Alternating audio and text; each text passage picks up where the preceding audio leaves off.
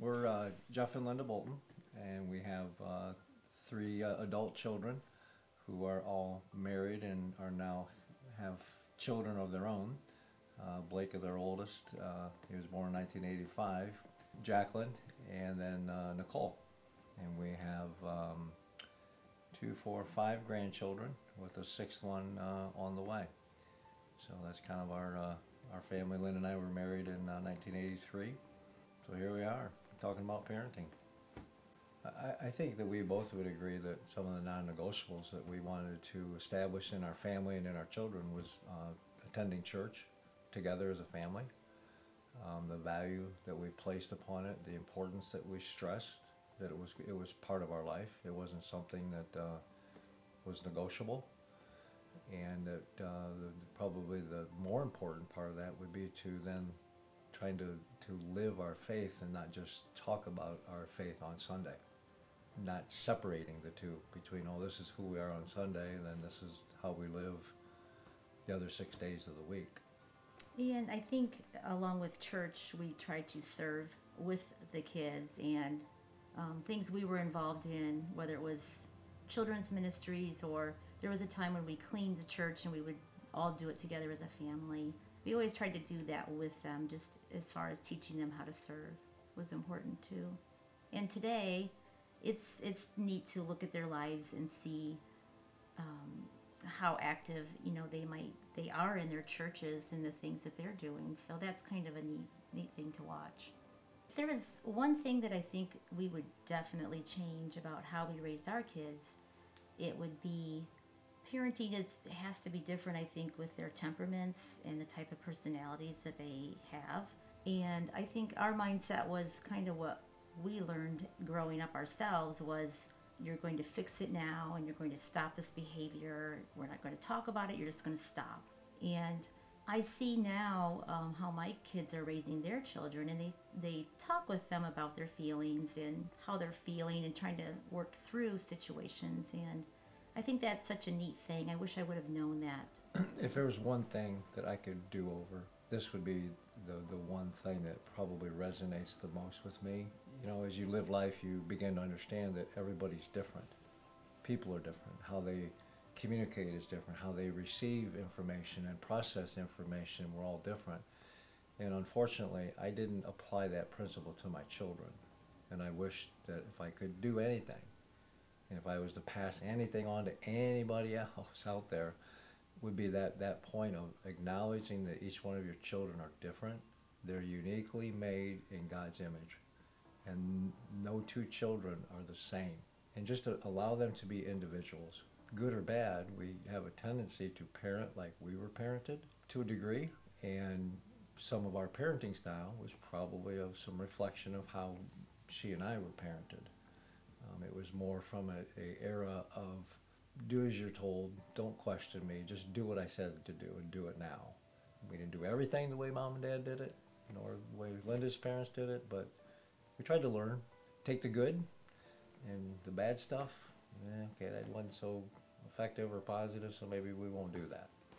And I think as they grow older too, I always remember something that Dr. Dobson had said in a book about um, children are like kites and you're supposed to let go of the string a little bit each year until you don't see that kite anymore. And I, I always thought, oh, that is such a neat analogy and a really a, a great way of um, embracing when they do leave home. And it's, I realized then just how hard it is when they do um, get to that point where you're supposed to let go. And it's a hard transition when the last one leaves, and then you're thinking, oh my gosh, my mothering years are over. What am I going to do? And so, um, you know, God always has, He always has it under control, you know, and as you ease into the next phase in life, that's when you do find that um, like their friendship it's not so much of a um, authoritative figure in their life but your um, your friends and, and you have much more fun together because you're you're not there to correct them and to um, have that place in their life so much anymore so it's a neat it's been a neat transition as i think back about you know raising my kids and how fast it went because everybody says that, and it really does. I guess I wish I wouldn't have worried so much about every little behavior every thing that you know you kind of panic about, um, and just realize that to get to A to Z is just a process, and um, it takes time, and there's no reason to to panic over every little thing they do. Just to try to take it in stride and know that um, God's going to guide you. I would probably just, I would agree, and, and, uh, I don't know if I could like add anything to that other than just recognizing them as individuals. And recognize that there are some things that are really not that big a deal. Don't make it a big deal, just move on, this too shall pass, Right. you know? Um, you know, whether it's a fashion thing or a, a hair length thing, or, I mean, just whatever, you know, it's, I guess it's just, I guess if you could just discern what's really important and focus on that and let all the rest of the other stuff go. Because it, it, it doesn't matter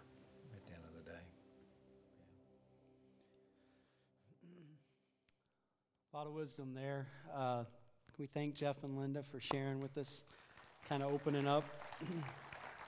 Those are people that are part of our community, and uh, appreciate them kind of setting the scene here. Before I jump into continuing that discussion, um, just want to say thank you so much for serving last Sunday. Uh, huge success, so many good things. Listen, there was things we got to tweak, do better. We knew that. Some things went really fast. And um, so some of you are like, I'm done. Like other things went on. And so we'll figure that all out. But it was just amazing. Uh, home run, home run in our city, home run in the places that we visited, the people that we shared with. Uh, we made an impact and a difference for Jesus last Sunday. And so thank you for uh, being on board with that and uh, just anticipate greater things with that. Uh, also, want to, as we're jumping in to the second week of this series, uh, remind you that the additional resource that we're doing for uh, you this month is we're uh, having hosting the marriage night. So the Parrotts, the Chans, um, I think it's Michael Jr., uh, the comedian. Um, it'll be here at the church. There'll be dinner and then tons of great stuff. And you can sign up for that online. Um, and I just feel like it's a way for us to say, here's a next step, here's an additional tool, another resource. And because we're partners with RightNow Media, we have access to this. Um, it's not something that's out there for everybody, it's limited to that night and when you come. So uh, sign up for that. Would love to do that. Another thing, too, that uh, Ben wanted me to mention was Ben and I have started a podcast called The Weekly Grind. Uh, every week we uh, release a podcast. Uh, we created a cool little studio in here. You can check that out if you want. Um, but our, our goal with this is to just give more resource and tool tools for you to uh, to uh, I want to say consume, but that's true. To think about uh, biblical perspective, kingdom mindset. Uh, how do I think and live as a kingdom person in a secular culture or in so many things that are going on with our society? How do I approach this? What do I do with that? And so we talk about cultural things. We talk about uh, sometimes political things. We talk about uh, just all bringing it back to the kingdom and having this discussion. Um, and it's been really good so far. Um, episode five, actually, uh, released last week, is a continuation off the sermon uh, that we preached, the first sermon in this series. Just additional conversation and tools and resources are up. Hey, this is a great place to go if you want to think about prioritizing your marriage, right? This is a great book to, to dive into and help you to understand how to build, to uh, kindle or rekindle that relationship. And so just want you to be aware of that. It's on YouTube at NapNaz or it's on iTunes. The audio version's on iTunes, so you can do video or audio. And so just wanted you to be aware of that. No place like home, right? There is no place like home. Red slippers, right? Everybody's thinking that. I don't even know what you're talking about because I've never seen the movie, but I know that's like no place like home. But I want to remind you in this series that we're understanding that home is designed by God to help us grasp His love. I understand God's love or supposed to, it's designed through the love, comfort, nurturing environment of the family. The love environment of a family just helps me to get a little bit a glimpse of of God's love. The home is designed to help us experience God's grace. I mean, we're broken, fallen people, and then you put us all in the same house. And we learn that relationships only exist when we're gracious to one another. But God has been so gracious to us patient, forgiving, kind, and living for the other person kind of idea. And so the home helps us. It's designed to help us realize a greater thing, and that's grace, God's grace. Home is designed to reveal God's truth. What God wants to do in our lives, the home does such a great job of revealing to us how this works out. When he talks about one anothering one another in the New Testament, right? All those things that he says, well, your best and first place is the home. To experience that, to realize that, to know what that means, and how relationships can be fulfilling and healthy and life giving. And that is through following God's truth in relationships with one another. And so the home is a great place. To, it's designed to reveal God's truth. Last week, bottom line, week one, the health of your home is led by your second priority. We're assuming that you are first priority people, your first priority people, or your first priority is to love God with all that you are. That's your primary mission in life. Flowing out of that, your second mission is to love your spouse. And the health of your home depends, rests on the health of the relationship with mom and dad. It provides the foundation for everything else. And so your, your second priority, it's got to be your spouse. And uh, so today we want to talk about parenting. When we talk about parenting, for me, one of the first verses that come to mind, Proverbs 22 6, right?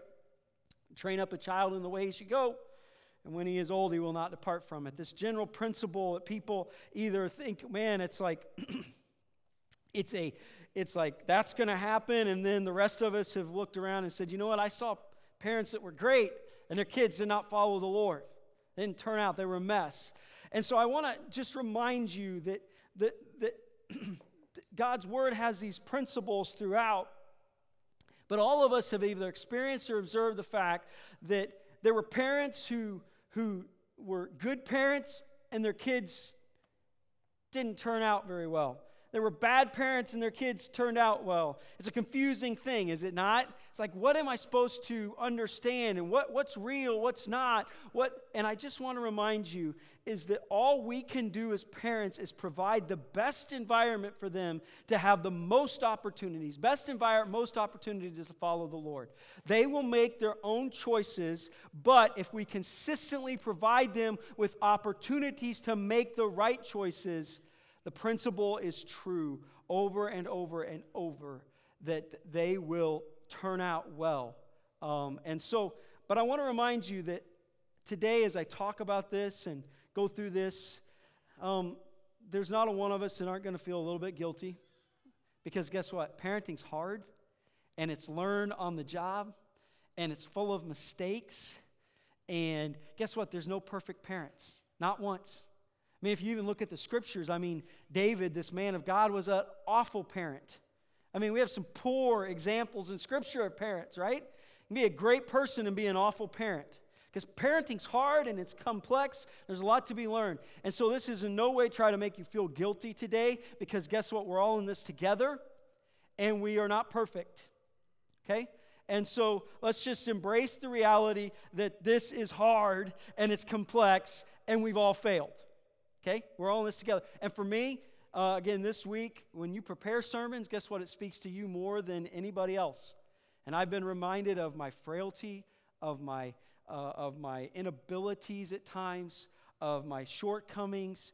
And so God's been just working in me and reminding me of things. And, and so today, honestly, I felt very arrogant to give you my things. And so this is not original content because I wanted very clearly to say we are all in this together. Not some expert up here talking. I'm trying to figure this out. I got a 13 year old to a three year old. I am really trying to figure this out. And so this has really spoke, spoken to me. And I'm just trying to give you stuff that I felt like, man, that's, that's right. That's good. That's the word. And so, but this is not my stuff, okay? Because I'm not in a position, I don't feel like yet, to give you my stuff. Because, man, I got a long way to go. And some weeks I really feel like that, right? I have a long way to go. And so, um, just want to jump into this and start by kind of creating a scene for us. And, and, and what I want to share is a couple months ago, I sat down at a restaurant in Kansas City called Jack Stacks. Okay, great restaurant. Every time I go there, I try to, I try to go to that restaurant. Love it. Barbecue is incredible. Um, uh, I just, it's a great place.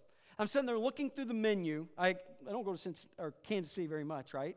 Once every few years or whatever. And, and um, I'm, I'm overwhelmed. I'm like, I want to try that entree, and I want to eat this, and I want to try that. And I realize I don't have the capacity to eat all these entrees. I don't have the time nor the money to eat all these entrees, right? And so I'm like overwhelmed. And then I came to that place on the menu that said sampler platter. And it was just, woo. And I ordered the sampler platter. And I got to have a little bit of everything and experience it all, right? And so I feel like this series, all of these subjects could be series on their own. Pa- uh, marriage, parenting, godly families, we're going to talk about in the next few, few weeks. Um, these are sampler things. These are flyover uh, with the hope that we prick your mind and your conscience and your heart to further explore, to open your heart up to the Lord, to allow Him to get you to a point where you look at other resources, that you understand and prioritize this in your life, to maybe be reminded and refocused about this is huge in the plan and design of God. There's no place like home. And so I want to talk a little bit about parenting today. And I want to start with something I thought was so uh, interesting. Um, well, let me jump, let me start with this. Children are a gift from God. Children are a gift from God. Our culture doesn't think of it that way quite so often. Uh, we're in a culture where 60 million lives have been, 60 million gifts have been ended because it was inconvenient. Right? They didn't value what God had given, this sacred gift of life. And the psalmist says it this way.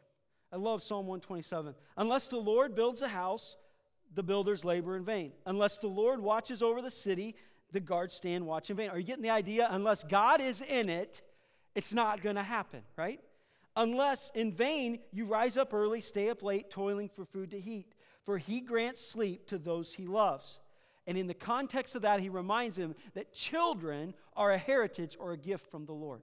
And offspring. The context is that all these things that you do, what you protect, what you look over, what you try to earn, what you work for, it's unless God is in it, it's going to be for vain. It's going to end up being vain, empty, lost. And he says, hey, and also remember, children that I've given to you, unless the hand and the favor of the Lord is on their life, they are going to live lives that end up being vain. And a reminder to all of us as we begin this kind of chat about parenting is that as parents, you and I had better consistently be on our face before God, saying, God, I don't know enough. I need to know more. I need wisdom. I need the empowerment of your Holy Spirit to give me uh, strength, to help me love my child when I, I just want to scream, you know, like, why did you do that again? All of these things, unless the Lord is in it, and his hand is on our kids and the favor of our Lord, it's going to be for vain. They're going to live lives that are vain. And I realize, like I said at the beginning, that we can do all this and they can make the wrong choice. But at the end of the day, when I stand before the Lord, I want Him to, one of the things say is, You did your dead level best, and you sought my face as a parent, seeking my wisdom, my grace, my strength, my love to flow into them. And he, reminds us that children are this sacred stewardship from God. They're from Him, they're a gift. Remember, He gifts us with grace, right? He gifts us with children. Children are a gift from God, and because of that, we recognize the sacred stewardship that we have of our kids. And when society, sometimes kids are a nuisance, they're in the way, you pawn them off because you got to do your thing, and, and all of this stuff. We need to recognize that of the most great things that God will ever give us, our children are right at the top. They're a gracious gift from God. And so we are pouring our heart out before Him. Now, I wanted to share something with you that I thought was interesting this week because I want to reinforce what the scriptures say. Uh, there was this landmark study done, not Christian, okay?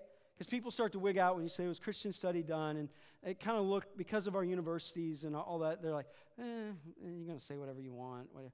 This is done by not, this is a landmark study by Reuben Hill, the Minnesota Report. You can look it up online about parenting. Tons and tons of parents. This is a this is an influential study in understanding parenting styles. And I want you to see that they came to the same conclusion that the scripture teaches. They could have saved themselves a lot of time and money if they had just read the Word of God, followed the Word of God, right? Here's what it says. That all of us, there are four different parenting styles all right? We tend to land in one of these styles or tend toward to find them or these are these exist. I would think that in the kingdom of god we would land in one. But these are what happens and these are the fallout from it and so uh, you guys like graphs probably this is the only thing you remember from this sermon today. If i know some of you you'll just be looking this up and thinking over this. But here's a study that one there are what we call permissive parents. They're led by fear okay? The, the, the lead emotion in their life in parenting is fear. I, I'm so scared that I'm going to not do this right or I'm going to, my child's going to miss out on this, or I, I, I got to, you know, and what they end up doing, oh, let me explain this first. Hold on, this is important. I forgot. So if this graph is this, if they, they considered in parenting two major things love, right? Love. And if you're a zero down here, you're not very loving. If you're a 100, you're very loving, right? Discipline. This is a secular study, not a Christian study, all right? Discipline. They recognize that parenting, a huge part of that is discipline. Zero over here, you have no discipline, no control over your kids, right? 100 over here, you're like, well, you'll see. Okay? Zero, 100, zero, 100. Four quadrants, right? In this first one we would look at, permissive, dominated by fear, they are high on love, right? Weak on discipline. They're, they're, it's like this. Uh, and we understand love to be this attention, consideration, kindness, interaction, time spent, meeting needs. And we consider discipline to be boundaries, setting limits, and consequences. All right? So they're high on all of these things tension, kindness, interaction, time spent, meeting needs. They are low on boundaries, setting limits, and consequences, right? And they are fearful, they're permissive. And what happens is, scientific study, they want the child to be happy all the time. They're so worried about the kid being happy all the time. I, I am so fearful he's not going to be happy that in creating an environment where there's a lot of tension, but there are no boundaries, that a kid ends up having a low self esteem and living with inferiority. Second is neglectful parents or forsaking or forgetting parents. These are the parents that are, no one's going to admit they're this today, all right? Promise. Low on love, low on discipline. Okay? Um, kind of like uh, latchkey kid type parents. No one is asking me how I'm doing. Maybe the parents are super busy, so they're not involved in their life. Or maybe even these parents, they know they're so busy, they try to get their kids involved in all sorts of activities because they want their kid to succeed, but yet they don't ever build a real relationship with their kid. Right? It's just about, I just want them to be successful. They're kind of a trophy for me. Um, uh, you know, and so I'll just put them in all these things, but I'm not really, I don't I've never sat down with my kid and say, "Hey, how you doing?" I don't have those conversations. I don't really share moments with them, and they're low on both of these. Guess what happens? These kids end up struggling with relationships. They feel estranged all the time, and the, the outflow of that is really bad. How many of you are feeling really bad right now? Don't raise your hand. Right? I'm telling you, these are things that we just need to see and know because we're always learning and growing. Oh, I tend to be like that. I need to change. Right? There's the authoritarian parent or the fighting parents, right? The idea is this is the kind that are high on discipline, low on love, right? Um, kind of parent that, uh, because I said so. Okay? Uh, pick everything apart, never good enough. Always concerned with their kid conforming to their ideal, their expectation. And if they don't, then they're going to come down on them very hard. They're going to ride them. And, and, and that's what it's all about. And guess what? Kids are prone to what in this environment? Can you guess? Rebellion. Rebellion. I am out of here. I'm doing my own thing because I've been told what to do for too long. Authoritarian. Then they found that there's this high on love, high on discipline, authoritative. They are fellowshipping parents. High love, high discipline. Fun, loving. They, ex- they pay attention, they're kind, they interact, they spend time, they meet needs, but always in the context of boundaries, setting limits, and consequences. I saw one time the parents of Ivy League kids. They did a study on Ivy League kids. All right, kids that end up being at Ivy Leagues. And you would think that, like, well, they were just born with 500 watt ball brains, right? Guess what? Common denominator the parents had boundaries, set limits, and had consequences. And kids thrived in an educational environment on that. Guess what the Bible has always said? Love your kids with everything you got. Create boundaries, set limits, and show them consequences. Because this is what the Father does with you. The Father loves you with a love that you cannot imagine. But the Father has a book that prescribes to you hey, these are the limits, the rules, and if you don't live, this is the consequence. Because I want the very best for your life. Correct? And so we follow, you know, they could have saved a lot of time and money if they just opened the Word of God. Because Christian people fall into this realm, follow this pattern high love, high discipline. Parenting styles, I just wanted to remind you in this conversation that the Word is so true. And if you'll follow the world, regardless of your surrounding culture, and you'll be different. If I've had to heard sometimes my kids say, but they do this. And now they know our response. But we do that. Kind of thing, right? Because I'm focused, we're trying to be focused on something that fits into the parameters. And that's where I would flow. I just want to share these things with you before we go. As a parent, are you asking yourself, what's my number one goal? What's my number one goal? Effective parenting begins with positive, clear cut objectives. Ephesians to parents, he says, Fathers, there's two, I think, primary purposes why he says fathers do not exasperate. One, remember, fathers take the lead here with discipline. Two, in a culture where fathers were absent and weak in the Roman culture, society, he's saying, listen, you guys step it up. It's not just mom. Mom's going to do that. Mom's going to love, nurture, do all this. But mom ends up having a lot of times to, amen, moms? You know, dads, you're involved. You take an active role. In fact, you take a leading role, but there's a share, and he's reminding them, fathers, don't exasperate your kids, don't provoke them to wrath.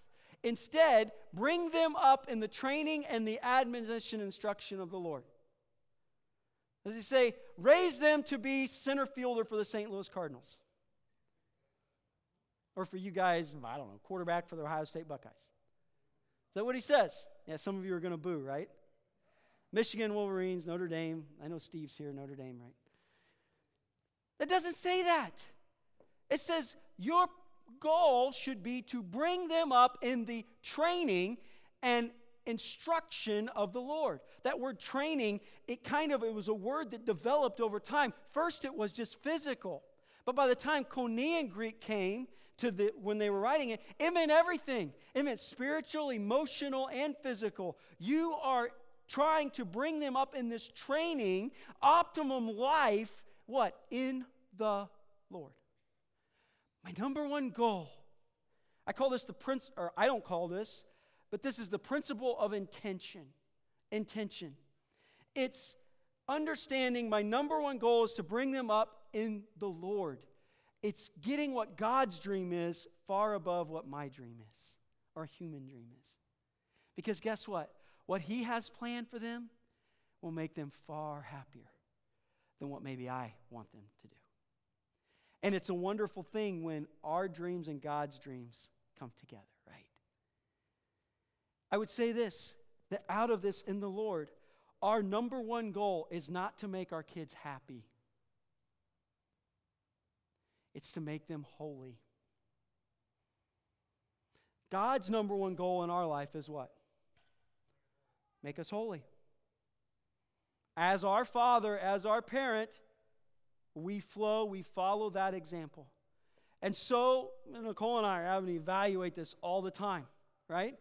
Does this activity, does this thing to participate in, does this, is it fitting the goal, the why of why I'm a parent, the what of what I'm supposed to do? Does it fit in the parameters of helping them, not hindering them from becoming holy? Because that's God's goal. And that's my number one goal.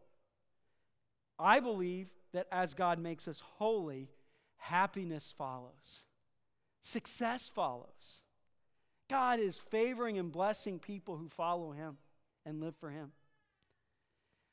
But, you know, I would say this like, would I be thrilled today if, if Keegan played center field for the St. Louis Cardinals? You're right, I would be. It'd be on the screen. I'd take weekends off to go see him play. As a Christian, though, if he ever would do that, which, you know, I'd be an utter failure if he played center field for the St. Louis Cardinals and did not, Lord, have the Lord Jesus Christ as his Savior and Lord. I would be an utter failure. And I'm going to stand before the Lord one of these days and Him playing center field, something I enjoy, we all enjoy. It's not going to matter a hill of beans. My number one goal is that my kids be holy. And out of that, seek first the kingdom of God and His righteousness. And what?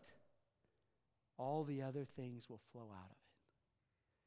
Now, wouldn't it be cool if he was holy and played center field for the St. Louis Cardinals? Don't say anything to him. I don't want him to have unreal expectations. Poor kid. Dad's talking about me being in center field. No. He's in Sunday school right now, so I can talk about him. No, you know what I mean? Like, my number one goal is what God's goal is. What's my number one role? My number one role. Effect, uh, I like what Paul says. The word is kind of giving us bits and pieces of how God sees a parent, how they act, what they do. Paul wrote this I'm writing this not to shame you, but to warn you as children, as my dear children. Even if you had 10,000 guardians in Christ, you do not have many fathers. For in Christ Jesus, I became your father through the gospel. So God is sharing us kind of an idea. Of Paul's assuming this fatherly role. What do fathers do? Therefore, I urge you to imitate me. Fathers should always be examples. Effective, fathers, parents, sorry, this isn't Father's Day, is it? Mother's Day, right? Parents, effective parenting demands we practice what we preach. My role, my goal is to see them God's will in their life. My role is to model that in my own life, to practice what we preach, right? It's amazing the studies they're doing. If I could have the teenagers stand up today, I hate to say this, a, but this is just the facts, and we better confront them. Of, the, of every 10 teenagers that are in this room today, seven of you are going to leave the church to not come back. Seven. I would hope at NatNaz those numbers are not true. But as a whole in our culture, seven out of 10 leave the church and never come back. And you don't want to know what they found out in studies? What a primary reason was? They never saw the faith lived out at home. It's like Jeff said in that video. We wanted to get them to church, but we wanted to make sure that we lived it out at home. That they found it believable. That they actually believed in what we were, how we were living and what was happening in our life. And they saw change and transformation and grace and love in our own life and be like, wow, I got to live with that. I got to have that. I can't live without that. Right? So, my number one role as a parent is to practice what we preach. It's a principle of modeling, or more is caught than taught. More is caught than taught. Third thing, what is my number one responsibility? This is my goal, this is my role, how, what am I responsible for? Effective parents build relationships that bond. That bond. I love these words. Instead, we were like young children among you. Just as, again, the word is kind of giving us a picture of how God sees a mother and father, I designed, created it to happen. Just as a nursing mother cares for her children, so we care for you because we loved you so much. Love. A parent loves this mother. And then it says, For you know how we dealt with each of you as a father deals with his own children. Encouraging. God says this is what a father does. This is what he's supposed to do. Encouraging, comforting, and urging you to live lives worthy of God who calls you into his kingdom and glory. What's interesting about this encouraging, comforting, urging, it's like a ramp up in intensity. we know what this is, parents. Like, hey, I, can you can you pick up the yard? I'd love for you to pick up the yard. That's encouraging. Hey, did you remember I said to pick up the yard? You know, kind of ramping up the intensity here a little bit. Till it gets to the point where it's the urging. It's, I will do whatever is necessary to get you to pick up the yard. Right? That's what fathers do. And mothers, are, this love again, it's back to what the study showed.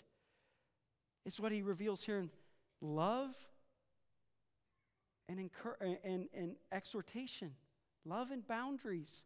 Relationships are built on significance and security. That's what we all desperately want to have. We want to experience, and it comes from our relationships, and those are born out of significance is we're deeply loved, and security is we have boundaries. There, out of those are, there is security. The Word of God for me creates security because I understand how this life. And it's like think uh, like parenting on this road where there's two deep ditches. The one is is the guardrail of boundary.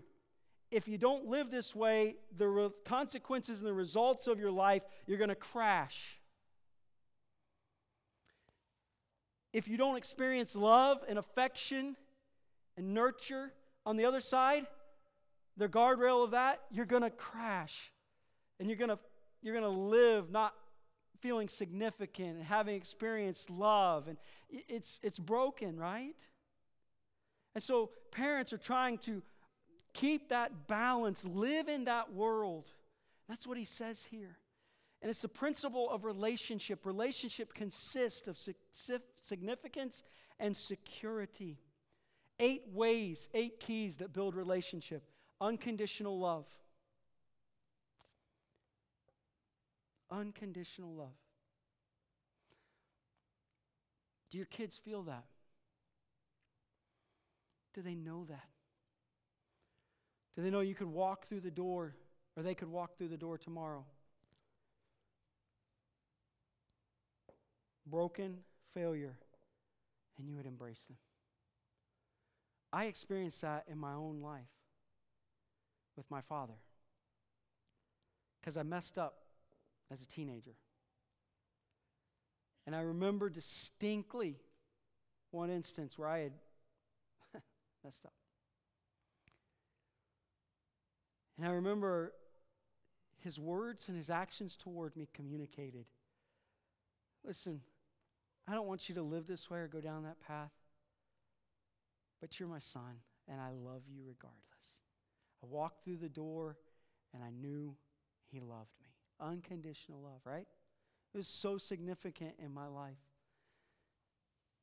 Constant communication. scheduled time, focused attention. Lord, help me, right?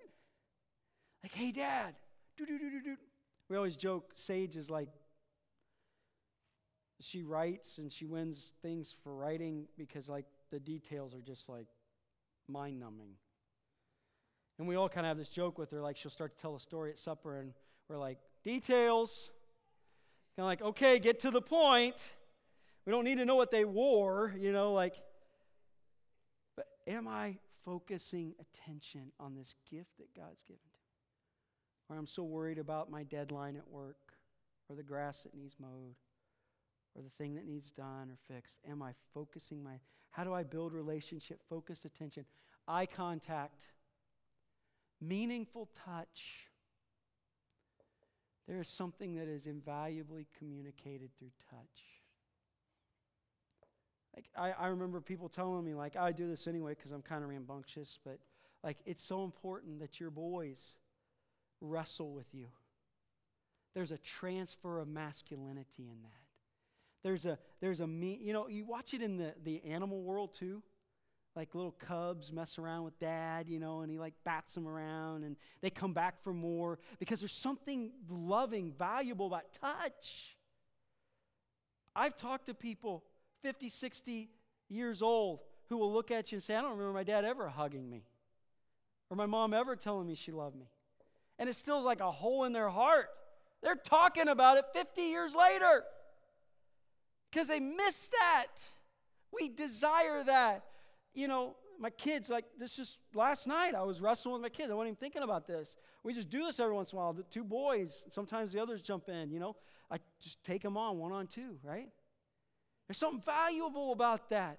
My girls, like, they need to have this relationship with their father. When dad is attentive, he hugs them. There's a positive role, male role model in their life that cares about them and treats them as with dignity and respect as a woman is, demands and, and is deserving of, right? meaningful touch, fun together. I think through my childhood, and Nicole laughs at me because sometimes I don't know, my mind's still on overload. Like, I don't, she's like, You don't remember that? I'm like, No, I don't remember it. You know, but like, I still, there's times it's fun. Sometimes I see my dad, like, do the weirdest things. Like, who are you? It was fun. Make us laugh and be like, wow, fun together. Pray together often. Tell you, I'm learning this. You'd think as a pastor I'd already know this, but I'm learning this more and more. Hey, can we just stop and pray about this? I did it the other day with Sage, didn't even mean to. Like, I was just doing it, and like, we finished praying, and she was crying. And I was thinking in my mind, well, that wasn't even a big deal. To her, it was. I didn't know I was doing something like, I just am trying to do this, and God help me. Again, all these things I'm trying to learn. Praying together, there's something powerful that happens when you stop and share prayer. Yeah, that's what build relations. Last thing, what's my number one reaction? Effective parenting requires constant repair and maintenance. If we confess our sins, He is faithful and just and will forgive us our sins, cleanse us from all unrighteousness. God is so patient and loving and forgiving with us. This is the principle of process. Some of the most powerful things you can do in a relationship and, re- and a reaction is have humility. Your kids need to hear you say, I'm sorry. Because guess what? You're going to blow it. You're going to accuse one of them for something they didn't do. You're going to overreact to something that didn't need that kind of reaction. You're going to, you're going to place value on something you never should have, and you're going to see your kids empty because you did, and they're going to look at you with looks in their eyes like, Why did you tell me that was important? And you're going to have to say, I'm sorry. Please forgive me. And I'm learning that if I'm willing to do that, the relationship just strengthens when they see that I myself am under ongoing repair and maintenance. That's how relationships survive and thrive. So, my number one reaction is humility. I'm sorry. Please forgive me. Let's pray. Father, as we go, help us to take these things in. to uh, just grow as parents. I know uh, when I've studied this, I've had a lot of groans because I'm thinking, God, just grow me in this. But if we never have an ideal, if we never have instruction, we'll never get anywhere. And so, Lord, help these things to maybe for some of us be light, to others, just a reminder of how important these things are. The role we play as parents is it's at the top of the list. And so, Lord, give us grace and wisdom. Help us to be on our face seeking you, to be parents who have a goal of your dream for our kids. Because it's far better than ours, far more happier, fulfilling, successful than ours would ever be. Help us understand our role of modeling. Help us to know our relationship of building a rela- uh, our responsibility of building a relationship with bond, and help our number one reaction to be one of humility. I'm sorry, forgive me if I need to say those words, or I don't know. Go with us, I pray. Continue to build our homes because there is no place like home. Thank you for our mothers. Bless them today. There are not even words that are adequate to describe the love of a mother. And so we thank you for them. We're blessed by them today in Jesus' name. Amen. Happy Mother's Day. Have a great Sunday. Have a great time with your moms. Give her a hug. Tell her you love her.